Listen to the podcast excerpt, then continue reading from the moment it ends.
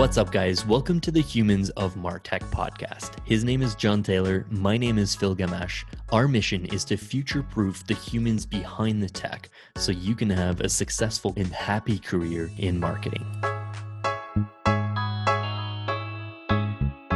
All right, guys, today we have a super special guest. We are joined by Naomi Liu, and Naomi is Director of Global Marketing Operations at EFI, a 3,000 plus person tech company in the printing industry. And she's based in Vancouver, but she's been working remotely long before it was cool. She has 12 plus years of experience leading high performing global B2B demand gen teams. And before EFI, she ran marketing ops at Sophos, a cybersecurity enterprise company. Naomi is also one of the founding members of the Mopros uh, Slack community, which uh, we'll get into very shortly. It's one of the biggest Slack communities for marketing ops pros, and they recently launched a new website and a new platform. Uh, she's been interviewed by prominent podcasts for her efforts spearheading a large scale enterprise migration to Marketo. David Lewis, the godfather of marketing ops podcast, says that Naomi is in his top 10 marketing ops people he's ever worked with. Naomi, thanks so much for taking the time out of your busy schedule and uh, chatting with us today. No, thanks. Thanks for having me. Happy to be here. Cool. So we uh, we first chatted about getting you on the show, and you started talking about um, a, a, role that was opening up on your team, uh, specifically someone on your marketing ops team. So um, I want today to kind of dive into like the whole process, like A to Z, how you went from like figuring out what the role is, where you posted it, and then like how is the onboarding going so far, and, and stuff like that. So why don't we start right at the top? Um, talk to us like about um, the role that you currently have at, at EFI and how that new headcount kind of popped up last year. Yeah, so um, the headcount was actually a backfill for a role that I had a vacancy for. And um, the way that I like to structure my team, and I, I'm always a big advocate of this, is that you know i don't want to have a team of just marketing ops journalists that can everybody can just kind of do everything and they're all really great at everything that they do but there's not really any specialty on the team um, how i really like to structure my team is that at a baseline everybody can do you know execute a campaign end to end but everybody has their own they're a subject matter expert in their own arena right? So i have a web developer an email developer a data operations person and then what it was really missing was somebody who had a focus on analytics right? Taking all of that together and just uh, the ability to interface with our um, our business partners and business partner leads and not just you know send them an email with report where they look at it and then put it away into you know a folder in their email inbox. It's you know what does this mean? How do you read it? What are the actionable next steps? You know what are some campaigns that are really working? What are some ones that you should never do again? Things like that right? Because i find that it's not so much just the distribution of analytics it's what do you then do with that information? Mm-hmm. and so when i was looking to backfill this role i was really looking for somebody that had a strong analytical mind um, and someone who would have the ability to interpret data and trends and be able to explain it to our business partners. Very cool. I remember looking at the job posting when you you kind of posted it. You had um, kind of a variety of, of skills in there. So you, like mm-hmm. HTML skills, CRM.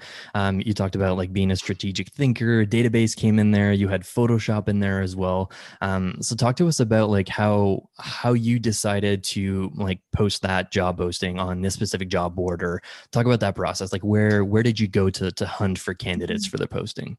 I think that, um, especially recently, there's been a big push on marketing operations as a whole as a career, which is great, right? And we did end up getting a lot of applicants from people who were interested um, in getting into the industry or who had been working at maybe a smaller company or were interested in you know the resource that what attracted to them was the resources and the teams and the tools that were available at efi um, so the role was posted in you know the standard places linkedin job boards our internal career page our um, efi.com career page and i worked with our internal recruiter to find um, suitable candidates. And i would say that over you know the course of my career i've hired and trained countless people who have become great marketing operations and automation professionals in their own right. And the thing that they all have in common there's three or four things that they all have in common right? One is that they ask a lot of questions and think outside the box.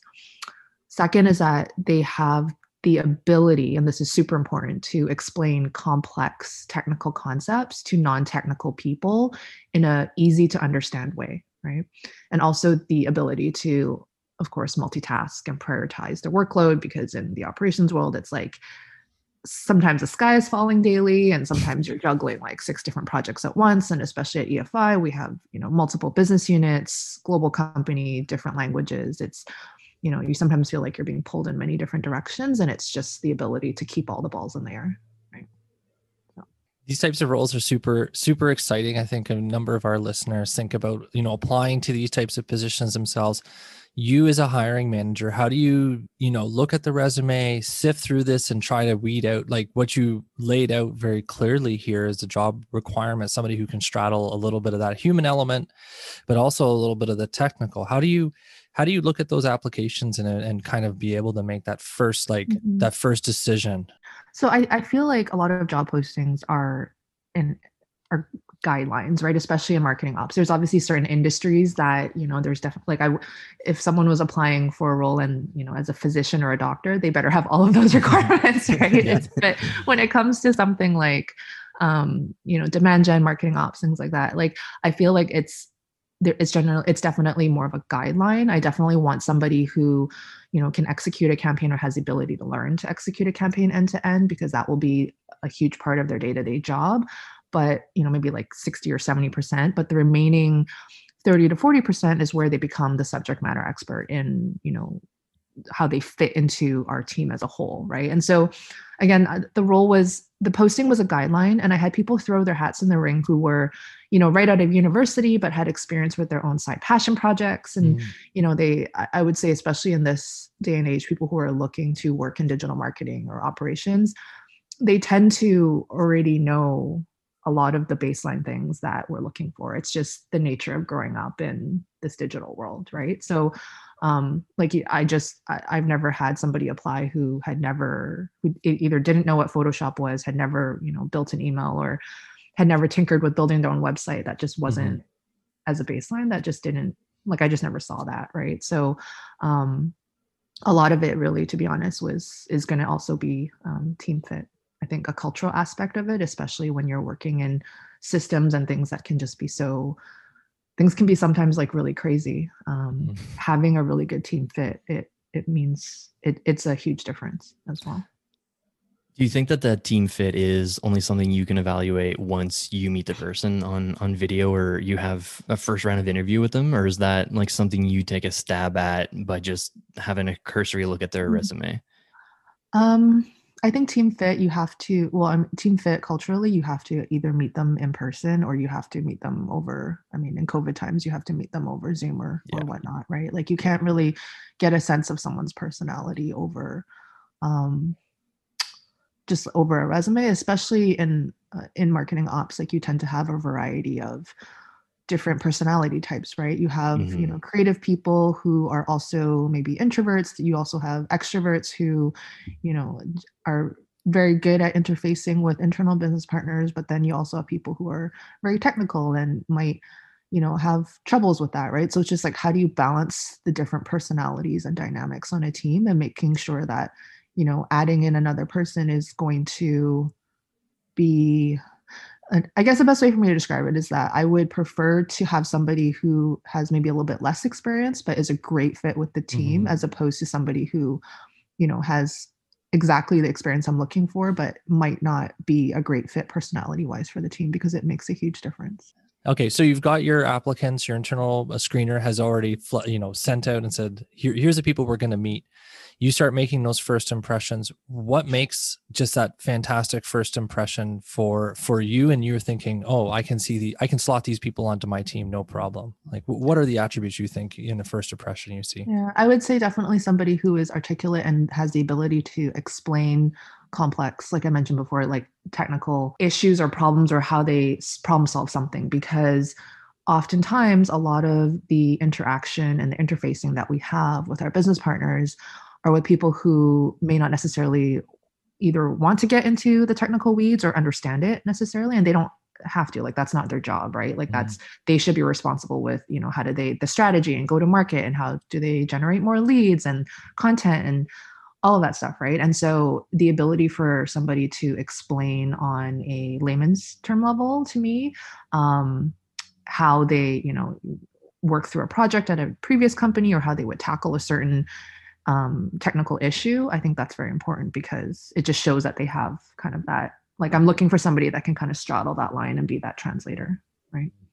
Um, one thing that you you mentioned a little bit uh, about that interview, like I, I want to dive deeper into that that interview process itself. Like one one thing I love about HR as a as a practice is that it, like it's similar to marketing in a sense, right? Like you're generating uh, applicants that are kind of like leads, and then you have like your own recruiting funnel behind the scenes, right? So like a whole like hiring process, round one, round two, round three. So walk us through um, like what what can you share on on the interview process, the stages, and like the the type of mm-hmm. questions that that you had candidates go through?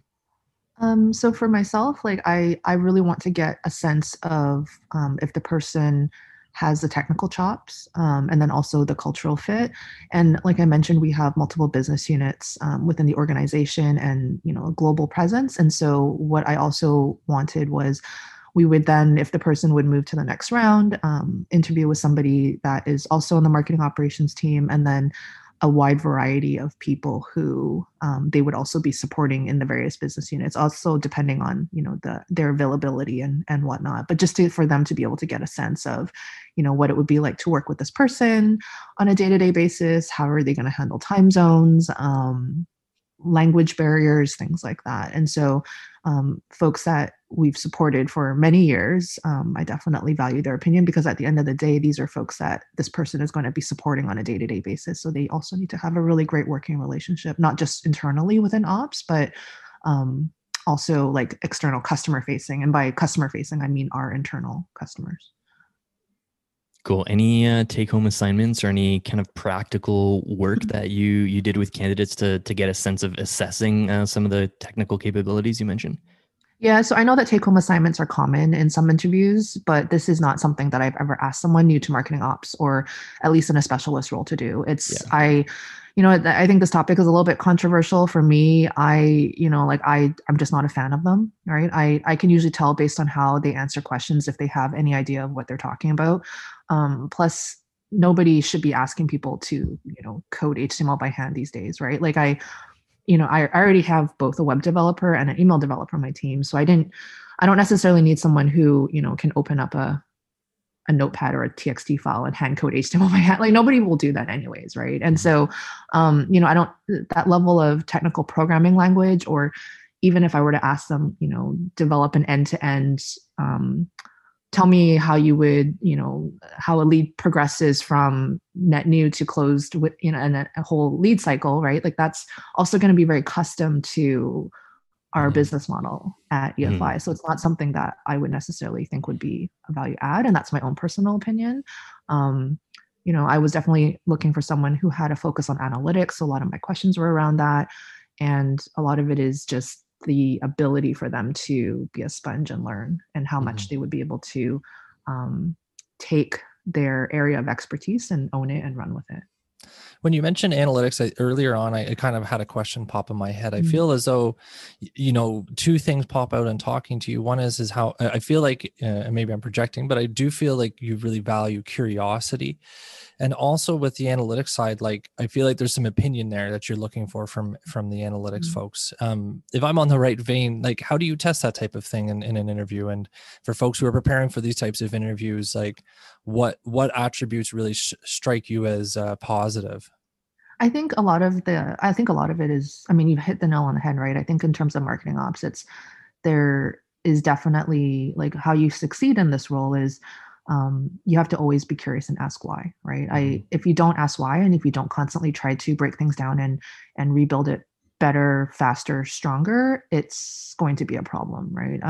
i i think that you know oftentimes people can get into this mindset of like well we've always done this this way for the last 10 years why don't we continue doing it this way are you doing it because you've always done it this way or is it because it's actually serving you know a business purpose that is um, going to be beneficial, right? And so I think when it comes to evaluating that sense of curiosity and it, a lot of it in the interview process, as I'm kind of thinking back on it, it's a, lot of open-ended questions, right? And just letting them kind of talk and and explain how they go about problem solving something, right? And a lot of it is like asking the questions as to how do they best get to the results that the person that they're supporting is wanting. Because a lot of times especially i find when you're working with people who may not necessarily be as technical they don't know what they don't know right? So they're taking everything you say at face value. Yeah. So you almost have to sometimes guide them to really figure out what is it that you're wanting right? Like Mhm. what is your end goal? Do you want someone to tell you that this campaign is working really well? Do you want someone to tell you that it's not? Do you want someone to tell you you know where you can improve or what you should be doing instead? And a lot of times you know we all have our own personal bias right? And i'm a big proponent of making data driven decisions and that's where i really wanted this person to focus Yeah, fascinating. Love it. John, I'll let you ask this one. You added this one, right? Yeah, I added this one. Uh, just a general general uh, interest question, and on your on your take, Naomi. Like for new Mhm. marketers thinking about ops, getting into into this space, like how deep do you recommend getting into acquiring general technical skills? Like I'm thinking your JavaScript skills, front end web development, SQL. Uh, these are all, I, in my opinion, somewhat transferable, but like they, they can be very ancillary to your day to day when you're you know deep in Marketo or Eloqua or Salesforce or whatever. Just just curious on your on your take on this. Mhm. Um, I think it's going to depend on your career goals, right? Because not every company is going to have the same tech stack or the same requirements or the same, um, uh, the same resources, right? And I, I do, I do think it, it's never a bad thing to have, you know, those skills, but at the same time, it, like I said, it really depends on your career goals because the higher you get in marketing ops, the further away from the technology you're going to be right? But it's always still going to be a good idea to have that baseline understanding. Um, however i do think that something that is often overlooked is the soft skills that are needed in ops right? So like Yeah. you know predicting what a business partner is wanting to do a few steps down the line um, you know contract negotiations vendor management building those relationships internal selling to the c suite how do you you know increase your budget um, you know as a baseline of course understanding te- te- technology and how things work together is always going to be crucial. And it's always going to be beneficial to have an understanding of the tools that are out there general css html javascript um, sql it's always going to be beneficial but i think that um, unless you are wanting to be a individual contributor on the development side for your entire career it's always good to have kind of like Mhm. both the hard and the soft Yeah, for, for for folks who are like thinking of their career path, and uh, like one of the things we talk about in our show is whether, you know, making sure that you know what you want to do. Right? Not everybody wants to be in leadership. Not everybody wants to be an individual contributor. So taking stock of that situation, like, talk about what it is like to be a senior leader in a marketing operations uh, in in an operations role. I think a lot of um, it is there's a lot of meetings, definitely, right? And trying to understand where the business partners want to go, um, what their goals are for you know the quarter and for the year, and trying to assess if the tech stack that we currently have in the organization is going to meet their goals. Also, helping them with technology adoption. I think that's a huge thing. I have never met anybody who works in marketing ops who's like, we 100% use 100% of the capability of every single piece of technology that we use right? That just doesn't happen. It's like you meet somebody that's like oh i we're using marketo. We probably use 40% of the function functionality. We pay for but we pay for all of it right? And so um, the technology adoption is a big one that i'm constantly working on especially when Mhm. things constantly change right? You want to make sure that you're bringing everybody like th- that the gap between the knowledge is doesn't get wider and wider right? And you know as people are thinking about the campaigns that they're trying to run it's always a matter of like well have you thought about this you know we have the ability to do this you know and a lot of times it's i didn't know that we you know so uh, for me that's a lot a big part of my job as well as Mhm. making sure that the team is supporting the business but then also that the business knows the things that they can do with the technology that we do have it's a fascinating position and i think like marketing ops leaders have so like so much value that they bring to the organization. You've talked a lot about that translation of the technical into the into business into business. I want to ask the opposite question i just asked is like i'm sure you manage senior individual contributors. How can individual contributors who want to stay in that path you know uh, develop a long-term uh, career plan that makes makes a lot of sense to help help leaders like you uh, uh, you know succeed but also for themselves to continue to move up move up and get you know Mhm. career growth in their own respects Well, and this is why I like structuring my team with um, um, people who are subject matter experts in their own right, right? Because there's just so much that changes all the time like all of like you and i both know that there's mm. there's just so much information out there and things change all the time and it's just impossible to keep on top of everything mm-hmm. and i think that having people who you know own the web piece or own the email piece or own the data piece right they are going to be the ones to stay on top of the, their area of expertise in their domain and then be able to bring that back to the to the, our team and educate the rest of the team on hey this is what's happening. And i often will get them to talk about it on our weekly um, uh, team calls and whatnot right? So it's like they feel like okay i'm responsible for this so i'm going to educate the rest of um, the team on this. And it's been very beneficial and i feel like as they s- stay in the areas that they are interested in um, you know there's always development opportunities, certifications. There's always uh, classes, and I'm always going to be supportive of them wanting to do that um, because it's just going to be beneficial for them, but it's also going to help the organization as well. Yeah, so cool, so cool. Super cool. I love how like the the team structure comes in with that leadership position. I think that's a mm-hmm. fascinating element, uh, kind of along the lines there. So um, taking us back to like the hiring stuff. So you um, got a bunch of interviews going now. Uh, you sent out an offer. Let's say you're um, happy to have a candidate. So um, next step is starting to think about onboarding plans, uh, or maybe in your case, you you probably have set, that set up already. But um, what what tips do you have for um, marketers that are hiring uh, fresh marketers, or what tips do you have for like new marketers starting a fresh new gig? Um, uh, so yeah, walk us through that a little bit. Um, so I would say that, of course, this is going to be unique to every business, but and depending on your tech stack, for us, we're a Marketo Salesforce shop, and um, depending on if the person has Marketo experience or not, I, I would want to put them through um, uh, Marketo University. So they have Marketo Core Concepts, which is just a very entry, beginning, high level view of how to use Marketo. Um, and the way that they will do it and explain it is going to be much faster than for me to kind of take the time to do that because they have a comprehensive training plan. Um, you know, after that, we have six business units, variety of other supporting business partners, um, scheduling time with the new hire to have one-on-ones with all of them, right? More in depth about how they would be working with them. And then of course, just layering the information in a way that makes sense, right? Because in your first week, you're always going to have things like HR things, paperwork, learning about the company, signing tons of documents, NDAs, things like that. And so you want to also leave room for them to just like absorb the information, have time to digest it, take it away, and then think about it. So layering the information and training in a way that makes sense is super important.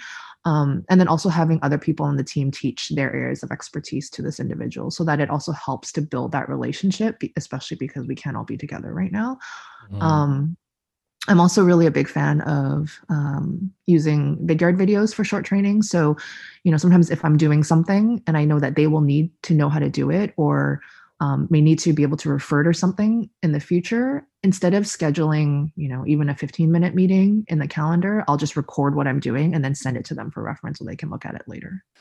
So I'm curious about your just your experience onboarding in in this silly little COVID area era. Mm-hmm. Like it's it's challenging. I know I've I've onboarded a couple yeah. employees during this this season. It's not been it's not been actually as easy as I thought it would be. Um, I'm curious what your experience has been and what advice you'd have for folks on both sides, hiring managers and folks who are are starting a new position.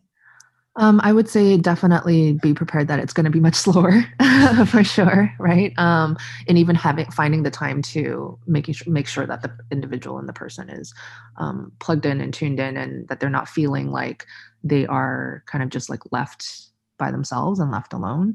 Um, that's going to be really important, and just making sure that you're talking to them on a daily basis. Um. I would say for me, the hardest part about this has been training the data piece, right? Because our data model is probably going to be the most complex when it comes to everything that the person would have to learn. Um, but I'm trying to layer it in week by week. Um, and it's woven throughout, you know, some of the projects that they're working on, but it's definitely heaviest at the end. And if it were in person, it would be something that I would be able to deliver, you know, w- full time within a couple days, right? And mm-hmm. just give them all this information. They would have a decent understanding of it and then continually continually learn from it over the next weeks, months, quarter, and the year. Mm-hmm. Um, that's definitely been the most challenging right now because I'm not going to make somebody and I don't want to sit on a Zoom for like eight oh, hours for a day, right? Oh, so that's the biggest piece. So I'm just trying to use different ways to explain to them um, how the data model works. And that's going to be really Mm. important for them, especially if they're on the analytics side, right? Yeah, cool. Thanks. Mhm. Naomi, how would you describe um, like someone that you've just hired on your team who you think is kind of doing an okay job in their first like 60, 90 days versus someone that you would describe as like really crushing their first role as a marketing ops specialist? Like, what tips do you have for entry level marketers that are hitting their first marketing job or their second marketing job and they're like right at the start of it, maybe 60, 90 days? Like, what tips do you have for them to kind of like really um, set good impressions or get the ball rolling in a good way? Um, I would say a common theme among really great marketing ops people that I know is someone, and you had brought it up, Jonathan, is the curiosity piece, right? Someone who's always asking questions how to do something better, how do you do it more efficiently, how do we make the tools work for us instead of, you know, us working to fit limitations of tools. Um, someone who's always going to be suggesting new ways of approaching a problem. Um, I really value people who ask why we do something in a certain way because fresh eyes often can see things that can be missed and that's going to like i always value that. And i feel like if the more questions you ask um, it shows me that you are trying to understand the issues at hand and you're also trying to think of better ways to solve the same problem. It's remarkable how how people I think are afraid of asking dumb questions, right? And I think sometimes like you got to ask questions that even if you feel a little uncomfortable, you got to put yourself out there and ask the question because 9 times out of 10 I find even if you ask something you're like, "Oh, this is the dumbest question I've ever asked." Everybody else in the room is like, "Oh, thank God he asked that dumb question." how how as a leader do you facilitate asking, you know, a facilitate an environment of asking all those questions of of really nurturing that curiosity within your own team? um, i i don't think i have to nurture it because everybody that i hire already is very curious. Yeah, Right? yeah. So it's um and it and it's great right? Because they're constantly asking questions. It's um and sometimes it's it's kind of like the the you know the parent driving the car and the kid in the back is asking why why why? So it's kind of it, it's like that too. And it, which is great right? Because then it asks it gets you to um think about yeah why why do we do that why do we need this do we really need two tools that do almost exactly the same thing and there's like 80% overlap or can we get away with one things like that right and it's not always and, and the thing that I stress is that it's not always going to be um, campaign related. It can also be process related. It can be um, tool related. It can be, you know, how we deliver messaging to our business partners, right? It's not Mhm. always going to be directly, you know, related to demand gen or lead generation or things like that. In a big enterprise Marketo instance, like I've I've seen a bit behind the scenes of uh, all uh, the, the monster that you've built uh, at EFI. Like, what what access do you give um, new team members uh, in Marketo, kind of right off the bat? Um, so it's been yeah, it's been about two years now since we implemented Marketo. But after doing um, the initial core concepts training, if the person hasn't come in with Marketo experience, or if they do have Marketo experience, um, I would give them access to Sandbox for a week or so to kind of take a poke around um, while they're kind of just getting acclimatized to everything, and then I give them full admin access to production. Very cool. Makes sense. Um, all right, I've got a couple of fun questions to kind of uh, end on here. Um, I was curious to ask you, uh, what does your mom think that you do for a living? Oh, she thinks I work for like CSIS or something. right? You know, they don't understand. It's just like, um, and for people who might not be in Canada, it's like the I don't know the Canadian version of what FBI or CIA or something like Yeah, that. yeah. Yeah. She's like, you constantly travel and you work with computers, but we have no idea what you do, and it doesn't make any sense. And so, um, I just say I'm I work in IT for marketing, and Yeah. that seems to make some kind of sense to her. It just it doesn't. I don't think she understands what that means, but um, it works. do, do you get a lot of Wi-Fi questions? I get a lot of router questions. Hey, my router's not working. Are you gonna help me? And like, uh, yeah, I've become kind of like um, like IT help definitely for my Yeah. for my parents, but it's more so around things like their phone or their iPad or or whatnot. Yeah, definitely got to deal with that myself. Yeah. Um, Naomi, you're involved in a bunch of stuff. You're leading a global team. You're running huge, uh, a huge MOps community, kind of mentoring a bunch of marketers along the way, myself included. How do you balance everything that you have going on, and how do you stay happy, not just at work and with your career, but also in your personal life? I would say lots and lots of lists. um, I don't know. I'm doing something that I love, right? It's an extension of things that I enjoy. I like to say that technology is my love language, right? And I get a lot of satisfaction using it to help people solve problems both in my personal life and in business. So it's it's uh yeah, happy to do it. Very cool. I like that. Technology is my love language. I'll, uh, I'll end on this. I was actually chatting with uh, Mike Rizzo, uh, the Mopros uh, founder, this morning, and I asked him like if he could come up with any funny questions that I should ask you on the podcast. And he's oh, no. actually the, the one who came up with the "What does your mom think you do?" question. oh yeah, because I've told him this before. he also said that we should put you on the spot and uh, get you to tell us the story of how you met Mike and uh, and Johnny at kind of the inception of of the Mopros community. Well, I had met Johnny at uh, OpsStars in 2009. It's all blurring COVID. it's all 2019, I think it was. And I had met Johnny.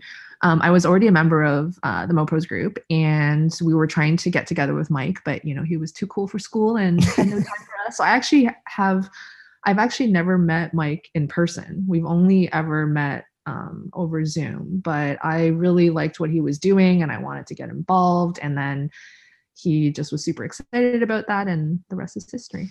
So.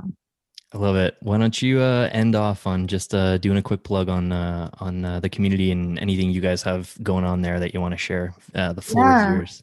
Yeah, definitely. So we, um, for those of you listening, um, and you're interested in just mind sharing and networking with a group of very, very smart and talented um, marketing operations professionals.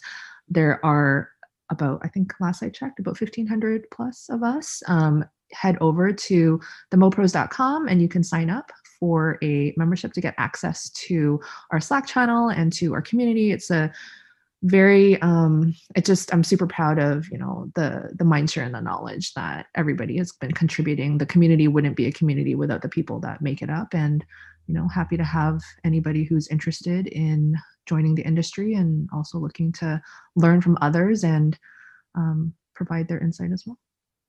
Love it. I'm a member of the community and a huge fan of it. I've met a ton of fascinating folks. Uh, i've learned a lot and uh, hired a few contractors from there uh, as well. And uh, yeah, it's awesome, awesome community. So anyone who's kind of interested, and there, there's also an awesome hiring section too. Like there's, I think like 20 to 25 new job postings like every week that are posted uh, in the community. So awesome exclusive access to, to some really cool jobs with uh, cool companies. So I applaud you for all the cool stuff you're, you're doing in that community. Um, super great stuff.